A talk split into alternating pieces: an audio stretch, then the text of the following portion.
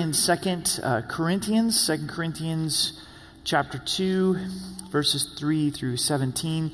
Uh, before we start the message, something that's on my heart that I just want to encourage you in. As you may or may not know, uh, Proposition 115 is on the ballot here in a few weeks, and it's a really important issue. Uh, Colorado is one of seven states where you can get a late term abortion. You may not know it, but babies are, can be aborted here in Colorado all the way up to the due date. Um, and so on Proposition 115, it would limit late term abortions. And God's the author of life. You know, He's the one who's given life. Life begins in the womb. So that's a really important uh, one to, to vote on. Uh, yes, on 115 will make it to where that won't be the case here in Colorado. Uh, it's an important election year. Every year is an important election year. And we look to Christ, and I would encourage you to be a steward of the freedom we've been given. We live in an awesome country. Would you agree? God's really blessed us, and we get to choose our leaders. We get to vote. And by entering into that, that process, it has impact upon our country. And we want to live out the scriptures in every area of our life. And so as you look to vote, vote the scriptures. The, the issues that are in the scripture, then take that to, to the voting booth and be in prayer for our country. Uh, so that's just on my heart. Wanted to, to share that with you. So let's pray, and then we'll go to the word this morning. So, Jesus, we thank you that you lead us in triumph that you are our champion, you are, you're our general, and you have won the victory uh, for us. And as we study your word this morning, we pray that we would be encouraged. As we look at this issue of forgiveness and reconciliation, that you would heal relationships and take relationships that are broken and bring them back into unity and harmony and, and sweet fellowship. Lord, you know us. You love us and you care for us. We invite you into our time together in Jesus' name. Amen. Amen. What are some great generals in history that come to mind? If you were to list three of the best generals, who would come to your mind? That's difficult because do you rank them by their character or do you rank them by the success on their battlefield? But of course, Napoleon Bonaparte comes to mind of winning so many victories in, in battle. Ulysses S. Grant in the Civil War he performed really well and is a general that stands out in history. Alexander the Great is another name that comes that led his men into triumph. If we think about generals, if you will, on the sports field, what are some great athletes that come to mind? I grew up watching Michael Jordan play basketball, a fun time in the NBA history to, to watch sports. And you just had this sense that when it really came down to it, Michael Jordan was going to find a way to win. Like, that's just how it was going to go. It really wasn't about his teammates, even though they had a lot of great players, but he was going to find a way to win. He was going to find a way to, to lead in uh, triumph. I hate to admit this, but Tom Brady's the same way, right? It's like, oh, just hate that. Here he goes again, and he's going to come back and have, have a victory. John Elway in his prime, fourth quarter, when he had the ball, you're like, I think he's going to find a way to be able to win. LeBron James, similar, a basketball player that seems to find a way to win. More so than any of that is Jesus Christ. We're going to read in the Word this morning that He always leads us. He always leads us in, in triumph. That He's our general, that He's our, our champion. There's two ways specifically that He leads us in victory, and one is forgiveness to receive forgiveness and to extend a forgiveness. The church of Corinth was dealing with a man who had fallen into sexual sin, and now it was time to forgive him because he had repented. It was time to restore him unto fellowship. And God was wanting to lead the church in forgiveness. But then also that we're the fragrance of Christ. As we follow our general, that he uses us to be that fragrance of Christ that is dispensed throughout the world. Verse 1, or excuse me, verse 3. And I wrote this very thing to you, lest when I came I should have sorrow over those from whom I ought to have joy, having confidence in you all that my joy is the joy of you all. Paul had postponed a visit with the church of Corinth because he wanted to deal with these issues first. He wanted to deal with this issue of this man that needed to be restored. He wanted this to be a joyful visit instead of a sorrowful visit. So he now then shares his heart before he gets into this difficult issue. For out of much affliction and anguish of heart I wrote to you with many tears, not that you should be grieved, but that you might know the love which I have so abundantly for you. He's going to have a difficult conversation. Before he has this difficult conversation, he says, I've got anguish of heart. My heart is grieved, and I've shed tears over these issues. And I've shed tears over this man that needs to be restored back unto fellowship. I find that it's easy sometimes to enter into difficult conversations, whether it's with family or friends in, in the body of Christ, without really sharing our hearts or allowing our hearts to be broken. This is a season where there seems to be more difficult conversations. More people are on edge uh, with each other so it's even more important for us to emphasize the love, to emphasize, hey, you know, my heart is for you. I want you to know that. I really, I care for you. And I've spent time praying about this. And if you've gotten to that place where, man, you're emotional about that and you're saying, man, this has brought me to tears. There's this tension that's happened in the relationship with Paul and the church of Corinth. And he says, I'm grieved and I've shed tears. Jesus wept over Jerusalem. As we think of our champion, our king, our, our savior, he allowed his heart to be moved to the place where he wept over them because he wanted to bring them close. He wanted them to be in right relationship with him, but they would not. And so it's important to allow our hearts to be touched and communicate that love. In Ephesians 4:15 it says speaking the truth with love. And sometimes we have the truth, but we don't have the love. And Paul emphasizes his heart of love before he has the difficult conversation. Verse 5 But if anyone has caused grief, he has not grieved me, but all of you to some extent, not to be too severe. So Paul acknowledges the pain that this man had caused inside of the church. Now he warns the church to not be too severe towards him. Reminder what did this man do? First Corinthians tells us that he's sleeping with his stepmom. He was having sex with his stepmom. And the church, instead of confronting it, this was a well known fact in the church, is the church accepted it and just allowed him to continue to be in fellowship, didn't challenge this sexual sin in his life. So in 1 Corinthians, Paul writes and says, You got to confront this guy in love. You got to have church discipline and not allow him to enjoy the sweetness of fellowship for the purpose of his repentance and then eventually his restoration. So the Church of Corinth does it. They implement that church discipline. Apparently, he did repent. But after he repented, the Church of Corinth didn't want to welcome him back into the church. They didn't want to restore him unto fellowship. So they were too lenient. Now they're being too severe. Have you ever found that in your own life? My goodness, have you ever experienced that as a parent? Or sometimes you're like, man, I was too lenient. Looking back over here, I was too lenient, but, but now I've moved over here and I'm, I'm too severe. It's hard to walk that balance of making sure that we're either not too severe or we're too lenient. And that takes the wisdom of the Holy Spirit. That takes the guidance of, of the Holy Spirit. Now the church is in error of being too severe.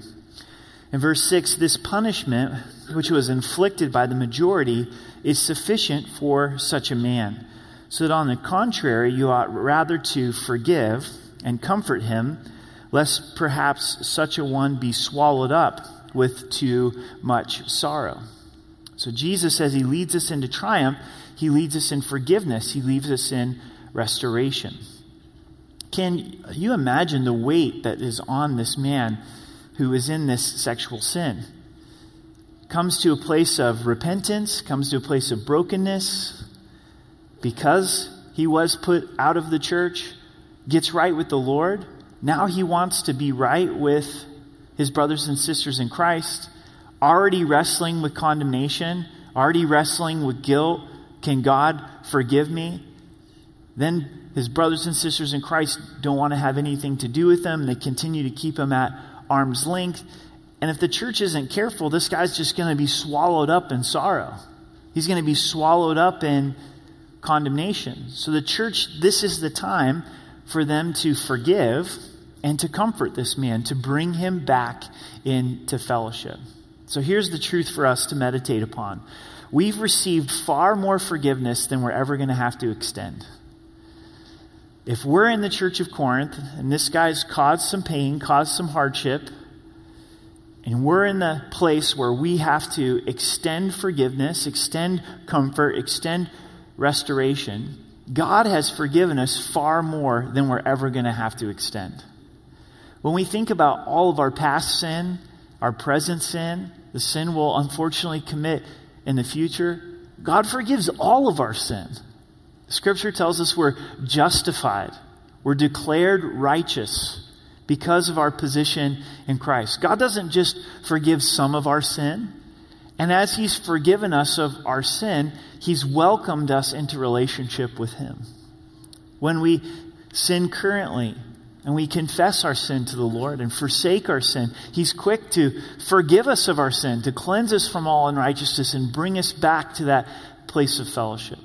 Have you ever gone to the Lord when you're broken over your sin and asked for forgiveness, and God's like, not today? You know, I'm not forgiving you today. You've done this just too many times. You've lost your temper too many times. You've walked in lust too many times. I'm not going to forgive you. God's quick to, to forgive. So, as there's been repentance in this man's life, now it's time for the church to forgive and offer comfort. Is there somebody in your life that you need to extend forgiveness to? It's time to extend forgiveness. There's been repentance in their life, there's been change in their life. It's time for there to be restoration of relationship. Yeah, there was a time for the church discipline, but now's the time for restoration. Is there somebody that is feeling an extra level of condemnation because we're keeping them at arm's distance? They've hurt us, so we don't want to let them back into our life. But they've changed, and God's doing a work in their life, and so, so now it's time to extend that forgiveness. Forgiveness is always a choice that we make based on the truth of Scripture, not upon our feelings. And we wait for our feelings, we're not going to get to that place of, of forgiveness. There will be a freeing work that happens in our lives as we forgive. As we let this be buried with Christ and risen in newness of life. Wouldn't it be wonderful for this man to not hear of this anymore? to be able to come into the church with a clean slate. This is behind him. Christ has paid for it, he's learned from it. I'm sure him coming into the church, restoration doesn't look like, do you know what he did? Do you know who he was sleeping with? It's to see him in the position of being in the blood of Christ. This is encouragement to me because God has the power to bring us out of sin. Amen? He has the power to be able to bring us out of sexual sin and sexual perversity. And as that happens, there's that restoration with the Lord, and there's that restoration with one another. But consider it this morning is there someone that I need to forgive, that I need to extend the grace that I've received? In verse 8, therefore I urge you to reaffirm your love to him. As they've forgiven, this man's wrestling with guilt, he's wrestling with shame. It's time to reaffirm love towards him. Is there someone in your life that you know has struggled with sin, but now they've come to a place of repentance, and it's time to reaffirm them? It's time to be able to reach out to them and say, Man, God loves you, and I love you, and I'm for you, and I'm so proud of you. I know how difficult it is to be able to turn from sin. Are there seasons in your own life where you've struggled with sin and God's been faithful to bring you out of that sin and someone's come alongside of you and said, "You know what? I'm with you. I don't shame you. I don't I don't guilt you. I'm so thankful for what God has done in your life." And those people are a breath of fresh air, aren't they? Like, oh man, thanks for encouraging me. I really needed that encouragement. And this, this man needed that encouragement. Verse 9, for to this end I also wrote that I might put you to the test, whether you are obedient in all things. This is interesting to me, but when someone else sins, it gives us the opportunity to walk in obedience.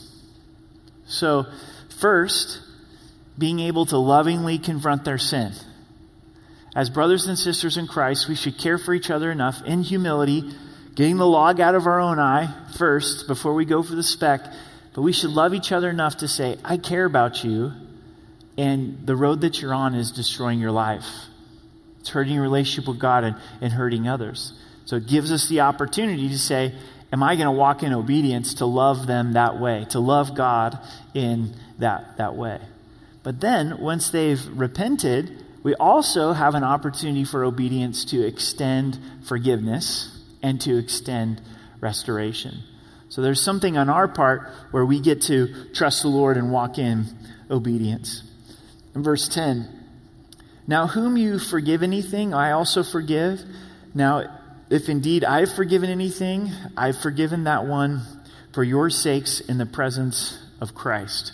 So Paul's saying, as you forgive, I'm going to come behind that forgiveness, and ultimately that forgiveness has taken place uh, before the Lord. This is a process and a step in forgiveness when someone has hurt you, is in your prayer life to express to the Lord, I forgive them. Lord, I know you've forgiven me, so I choose to forgive them. In Jesus' name, I forgive them because, God, you have forgiven me. Verse 11, lest Satan should take advantage of us, for we are not ignorant of his devices. Another truth to meditate upon is forgiveness protects us from Satan's devices, it protects us from his attack. Satan wants to bring division and destruction in the church of Corinth over this man's sin. And God wants to restore the man and build up the church. Doesn't want this to be the end of the story of the church, but to be an enriching, deepening story of God's grace lived out amongst God's people. How does Satan come in and attack us when there's sin? Satan loves to swim in murky water. It's almost like a shark. You know, shark's an opportunist and there's blood in the water, so here comes the shark. And, and Satan knows, okay, here's sin that's taken place in a marriage. Here's sin that's taken place in a family. Here's sin that's taken place in a, in a church. So I'm going to try to get in there. And two ways that he attacks for the person that's committed sin, they're wrestling with, can God forgive me? And Satan's the accuser of the brethren, and he is quick to bring that accusation, bring that condemnation. You've gone too far. God can't forgive you. How much did this man hear those lies from the enemy? You can't get right with the Lord. You're with your stepmom. You're with your dad's wife. Who, who does that? God can't forgive you. And it must have been a process for this man to be able to receive the forgiveness of God. For some, the challenge is not extending forgiveness, but it's receiving it. You really don't believe that you're forgiven. And you still carry around this weight of, of sin, and the enemy's quick to attack in that way. It may be something that was five years ago or 15 years ago, or it was the middle of this week, and here you are with this burden and this weight and this heaviness of sin. We see David's life as he committed adultery and he committed murder. There was no sacrifices in the law to make atonement for his sin, just death, just capital punishment. But David went to the mercies of God and experienced God's forgiveness and restoration, only based upon the grace of God. And he writes in Psalms 23 how blessed is the man whose sins, whose transgressions are forgiven. It seems to me in David's relationship with the Lord, he received God's forgiveness. He allowed God to lift off of him the, the weight of sin. And allow God to, to lift off of you the weight of sin. I know we don't like to think about it this way, but when we don't receive the forgiveness of God, we've really elevated our sin above the blood of Jesus. My sin is greater than the sacrifice of Christ. But when we receive God's forgiveness, we're understanding the value of God's only begotten Son, His beloved Son that went to the cross to die. And I don't deserve forgiveness, but forgiveness isn't based on me, it's based upon what Jesus has done for me.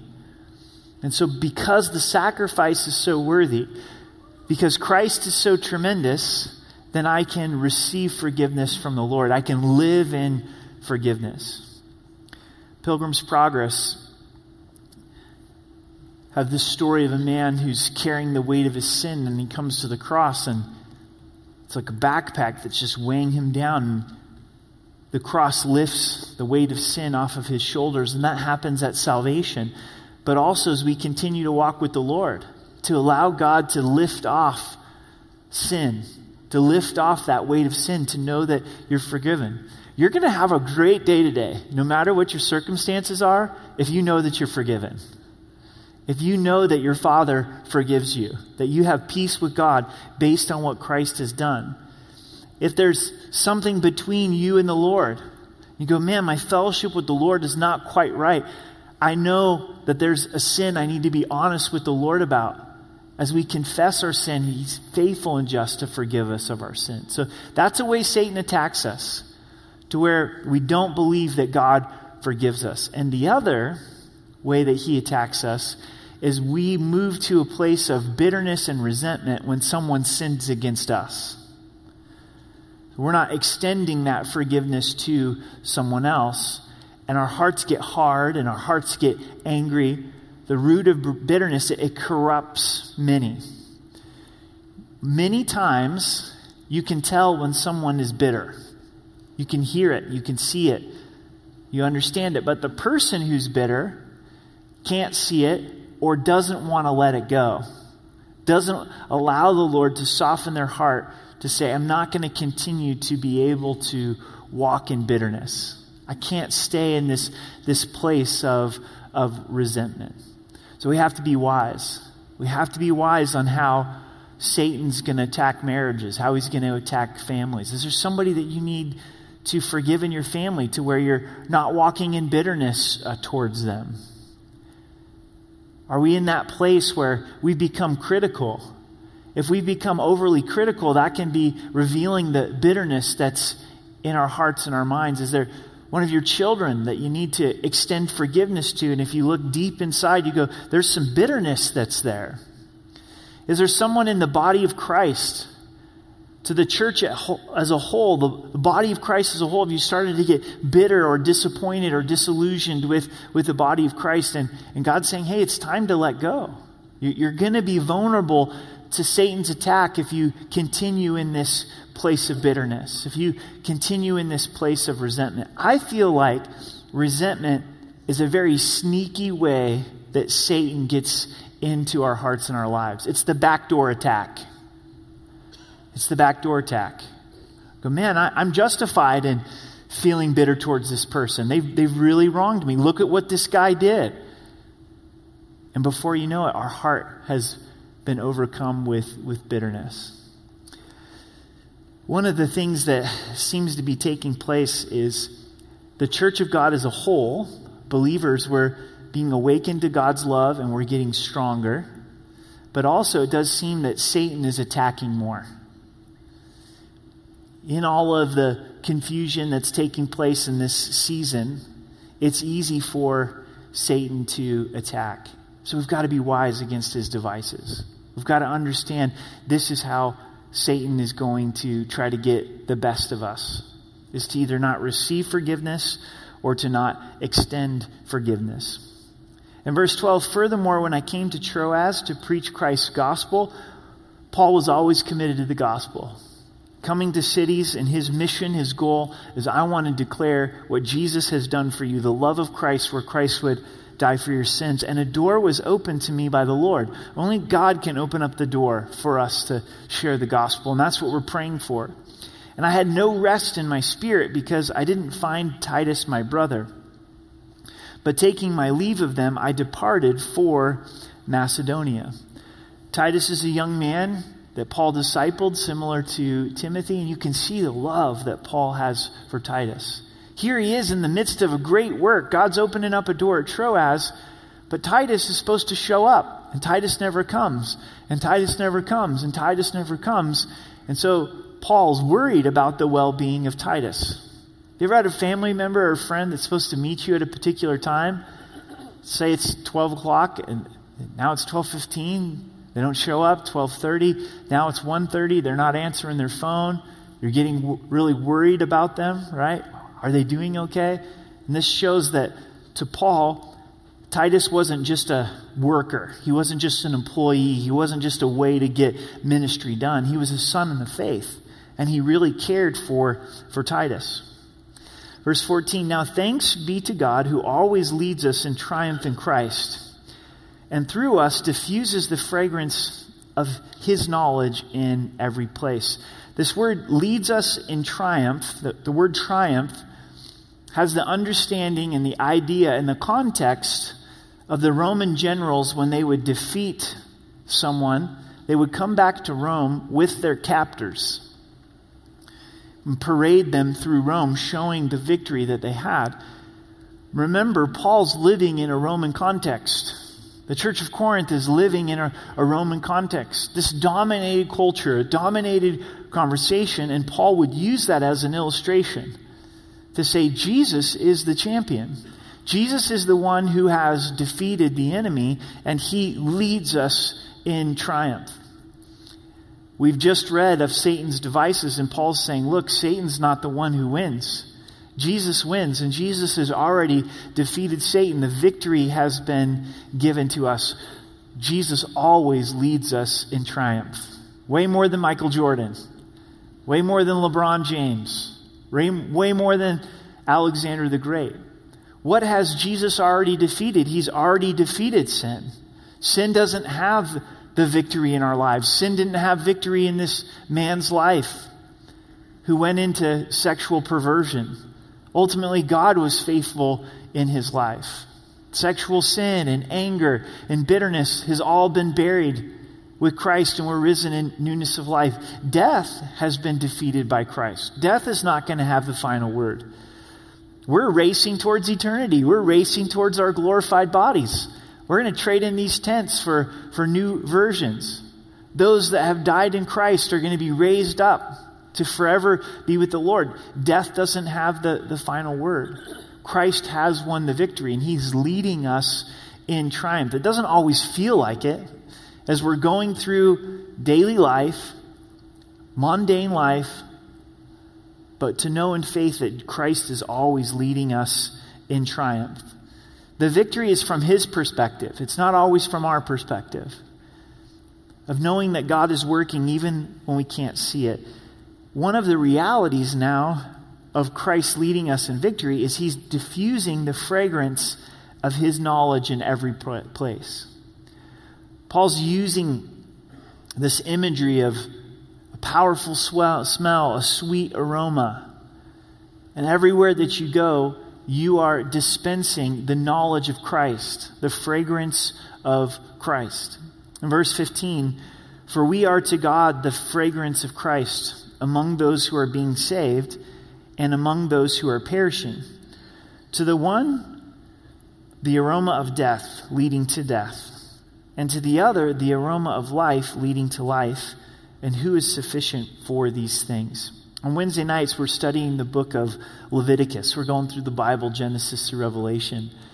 And you see all of these sacrifices that are offered to God. And every time that one of these sacrifices is given to God, God goes, Oh, this is a sweet aroma to me. This, this smells so good to me.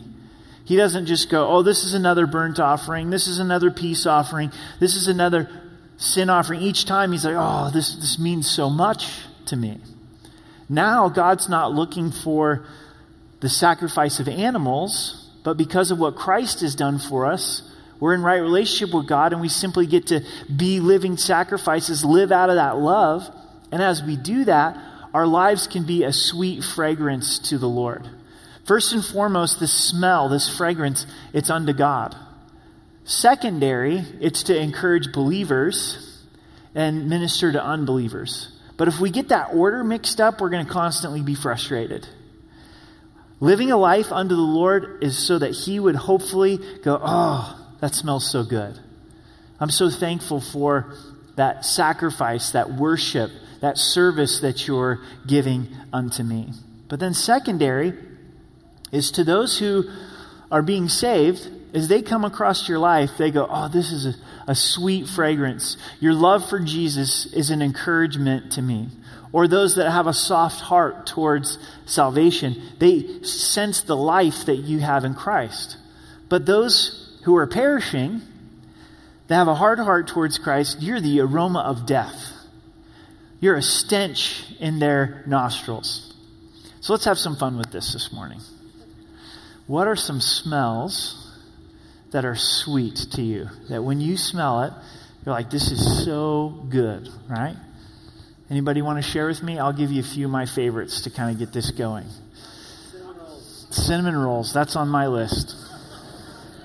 Freshly baked cinnamon rolls, yeah? What do you got? Coffee. That also is on my list. Freshly brewed coffee. It's a little bit late in the year for New Year's resolutions, but if you need one still, start drinking coffee. If you don't, if you don't drink coffee, you could start. But freshly brewed coffee in the morning, it's a great way to start the day. Any other good good smells that you just barbecue? Come on, Mike, right there. Barbecue smells so good. How about meat in a smoker? Anybody? Oh yeah, that's good. Well, you know what we're not going to do is the alternative to this. We're not going to have group participation on the smell of death. But I'm going to share a story. Is that okay? Like, oh no, here it goes. But this week, when we were up hunting in the woods, we came across a, a dead elk, and he had died not too too long before we'd, we'd found him. And that first day, he didn't smell too bad, but there was something about this dead elk where you almost just had to walk by it every day to see what was going on with the decomposition process. Remember, this is a group of men, right? So you're like, what, what's going on with this, this dead elk? And as the week went on and we would check him out every day, he really started to stink. To the point where we called this little valley that he was in Death Valley, right? And it got to the point where you're like, okay, I'm done checking this guy out. This is just this is just gross. And what Paul writes here is it says the aroma of death. And this is not something that we're really around much in our culture, thankfully, but death stinks. Like a carcass out in the wilderness, it smells. A, a body, someone who passes away, if it's not properly buried, it, it's going to smell, and that, it's going to be a stench that takes place. And this brings us to another truth to focus on is the fragrance of Christ demands a response.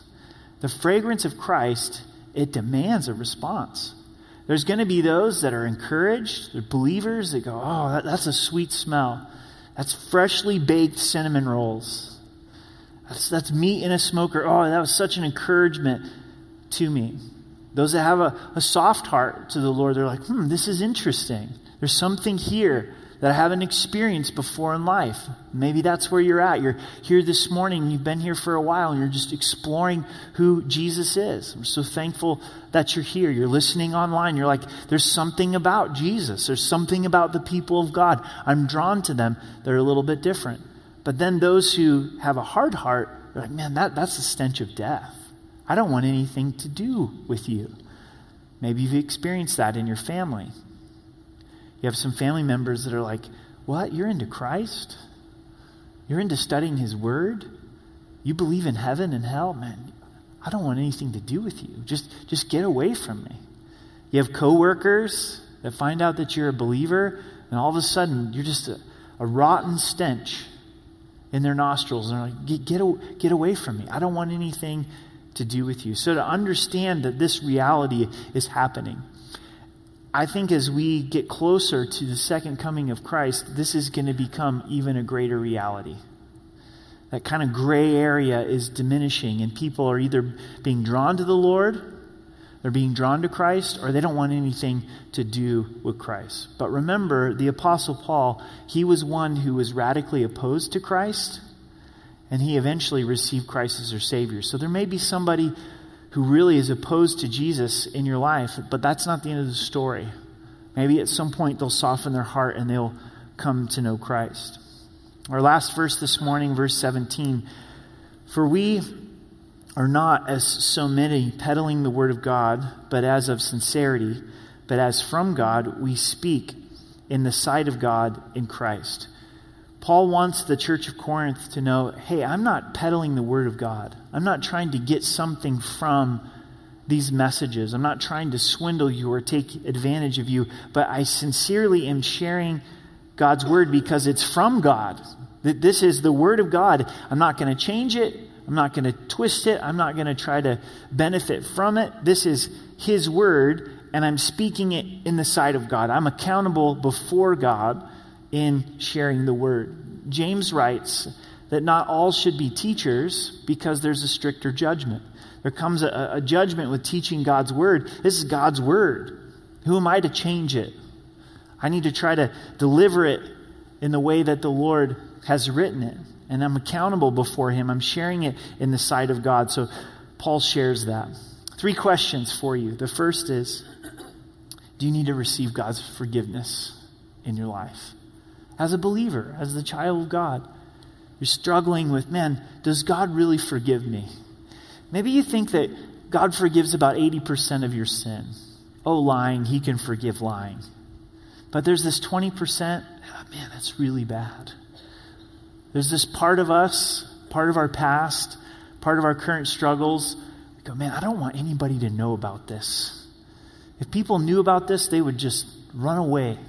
They wouldn't want anything to, to do with me. Could God really love me? Does He really forgive me? and to receive God's forgiveness, to look at the work of Christ. And again, don't allow this to be driven off of your emotions. Sometimes there's emotions that come along with forgiveness, but sometimes there's not. I'm not going to allow my emotions to get the best of me to win this argument. Jesus, I believe you forgive me because your sacrifice is worthy. You declare in your word that you forgive me because of what Christ has done for me and make that choice of faith and receive and live in the forgiveness of God. Know that Satan wants to come to you and accuse you and allow you to live in condemnation. You know Christ is your Savior. You're the child of God. You belong with the people of God. Don't let Satan rob you from God's forgiveness. And then, is there someone you need to extend forgiveness to? Is it real close to home? Have you found yourself getting bitter towards an immediate family member, a close friend? Have you found yourself disappointed or disillusioned with the church of God as a, as a whole as we've walked through this COVID virus? To be able to say, I'm going to extend forgiveness, I'm going to extend grace. It's time for me to reaffirm my love towards this person, towards the body of Christ. Allow the Holy Spirit to illuminate that bitterness in our hearts and our lives. And then, do we need to respond in faith that God is leading us in triumph? Respond in faith. I may not feel it, but I'm responding in faith that Jesus is my champion. He's leading me in triumph, and that my life is a fragrance unto the Lord and unto others. Paul asked it interesting question in this. He said, Who's sufficient for these things? How are we able to be the fragrance of Christ? How are we able to dispense the knowledge of Christ? We can't do it in and of ourselves. It happens through God's power, His might, through the power of the Spirit that fills us. Let's pray together. Holy Spirit, we invite you afresh into our hearts and into our lives. Would you show us those areas of our lives where we need to receive your forgiveness afresh? To really believe in faith that you've died for all of our sin.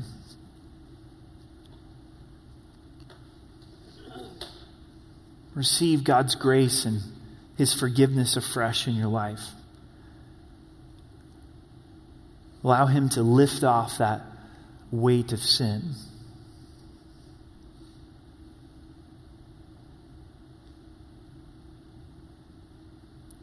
Is there someone that you need to forgive in Jesus' name? Their name is on your heart and on your mind. Choose to forgive them. Choose to pray for them.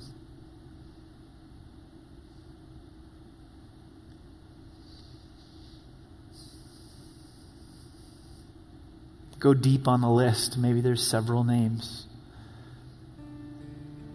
God's forgiven you. Extend that forgiveness. You're never going to extend more forgiveness than you've received. Hmm.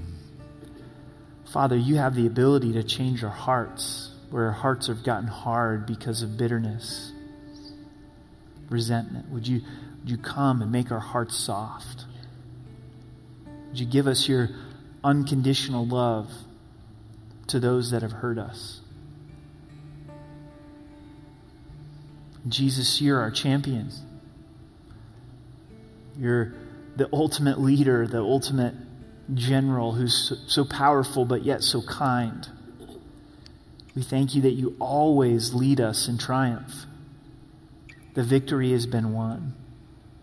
We want our lives to be used by you. Would you fill us afresh that we could dispense the knowledge of Christ everywhere that we go? In Jesus' name, amen. Let's stand together. This morning, if you need prayer, we know it's difficult times. We're available here in the front to pray with you, also online with the chats and the comments. And if you'd like to receive Christ as your Savior, to consider what Jesus has done for you. Jesus died, He rose again for our sins. All of us have sinned. And as we turn from our sin and believe that Jesus is God, inviting Him to be the Lord of our life, He grants to us heaven. He grants to us eternal life. It's the kindness of God that leads us to repentance. God loves you. He paid the price for you. He doesn't want you to go to hell. This is not a decision that you can just put off. What you choose to do with Jesus determines whether you go to heaven or hell. So if you want to receive Christ as your Savior, come right during this song, come and say, and I want to receive Him as my Savior. Online, if you would like to respond to Christ, let us know and we'll minister to you one on one. Maybe you find yourself like this man who was in sin. And you're at church, but you know that you're living a double life. And you go, I come here on Sundays, but this is what I do on Sunday nights. It's some kind of sexual sin, it's some kind of sexual perversion, maybe it's abuse of drugs or alcohol.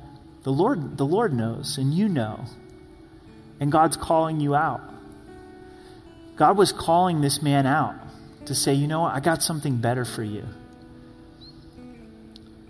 The reason that God doesn't want us to sin is because it destroys our lives. And you know it's destroying your life. You may be cheating on your spouse, and you're like, man, nobody knows. My wife doesn't know. She thinks all things are good in our marriage. My, my husband doesn't know. And God knows.